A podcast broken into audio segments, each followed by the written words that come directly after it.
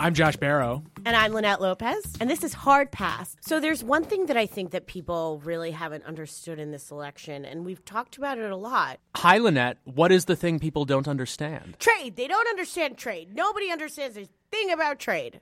My understanding is that Mexico and China are stealing our jobs. Most jobs in the United States in manufacturing have been lost due to automation, not to bad trade deals, which Donald Trump seems to think that he can fix. So basically, your job was stolen by a robot, not by a Chinese person. This is a sci fi novel, not um, some kind of racist dystopian comic book. The thing I find weird is that Donald Trump talks about how we've gotten the short end of all these trade deals and that the U.S. trade deficit is too big. We import a lot more stuff than we export, and that's a problem. But then what's happened since he got elected president is the dollar has gone way up.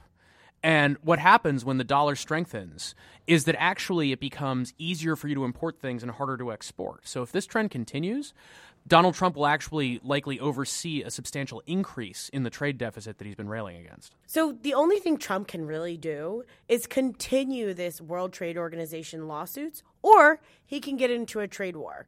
He can put more tariffs on Chinese goods. But the problem is, Americans buy cheap Chinese goods. I think there are a couple of things to game out here. There are two broad things Trump could do that would reduce the trade deficit. One is he could pursue a weak dollar policy. The dollar's been strengthening that's not inevitable. Now, he doesn't directly control monetary policy. The Fed does that, but he'll get to appoint people to the Federal Reserve Board. He will have some influence over monetary policy. And if the Fed decided they wanted a weaker dollar, they could weaken the dollar. But I think we should talk a little bit about what a weak dollar would do. Okay, so, sure. like, so a weak dollar meaning the dollar is worth less compared to other currencies around the world, makes it cheaper for people in other countries to buy our exports. So it would encourage exports. It would discourage imports because imports to the U.S. would get more expensive. Sure. It would take more dollars to buy the imports.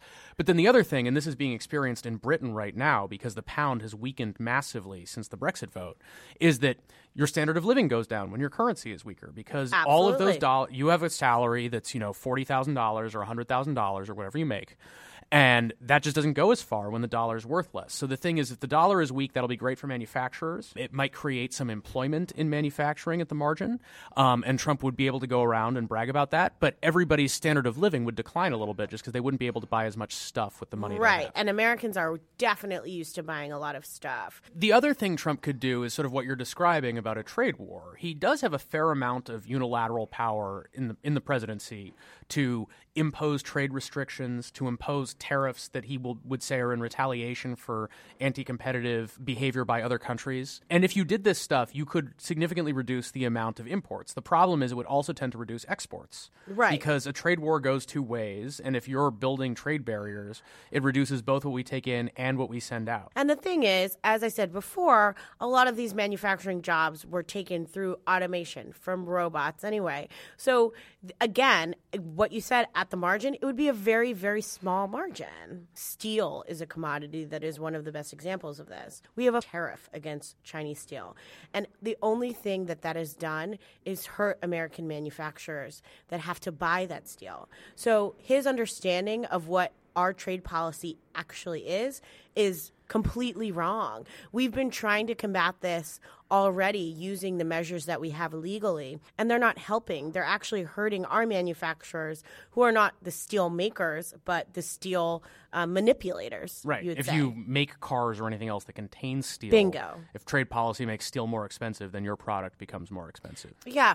I mean, I think that what this tells us is that the global economy functions better when there's cooperation. And in fact, economists have been writing a lot about this um, for the past two years, especially Dylan Grice, this guy who used to be Société Générale, wrote an amazing paper two years ago about cycles of trust and how the economy and our history really moves in cycles of people cooperating and trusting each other, and then that cooperation deteriorating and falling away. And in fact, credit is the most amazing indicator of this because the word credit actually comes from the Latin word for trust.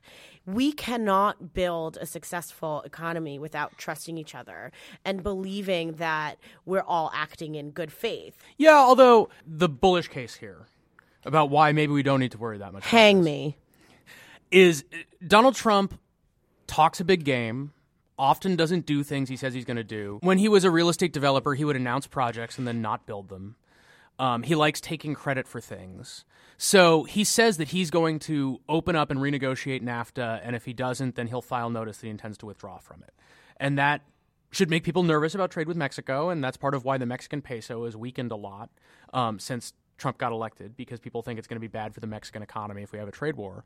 On the other hand, Trump could get some minor adjustments to NAFTA there is, in fact, stuff that should be updated in NAFTA, which is part of what was supposed to be done with the Trans Pacific Partnership, which now looks dead. So you could go back and do a NAFTA update with some not very important, not very controversial stuff. And then Donald Trump could wave it around and be like, see, I fixed NAFTA. Now it's a good trade deal. I negotiated a great deal. I make the best deals. Your Trump voice is not good. The fact that the stock market is up so much since he was elected it says to me that investors think that he's going to do things that are good for equities. So stockholders like it, the market went up. On the other hand, there are other things Donald Trump could do that would be bad for stockholders. Like, like a he lot. Could, like he could start a trade war. Like everything you said, actually. Yeah. But if then Trump moves in this direction where he's really doing a lot to restrict trade with Mexico and China and other countries, the stock market will fall that is a that is a thing that is bearish for American companies and that will show up in stock prices. So currently the market seems to be betting that Trump is just bluffing about that. And the other thing is while there's a lot of power in the presidency, he's also going to need to do a lot with Congress and Republicans in Congress are not going to want a bunch of new trade restrictions. But they all just got fun new red make America great yes, again hats. Yeah. Well, they, you know, they have their own definition of what it means to make America great again. Hard Pass is produced by Ben Riskin. Our cover art is by John Fulton, and the music you are hearing is by Aaron Leader.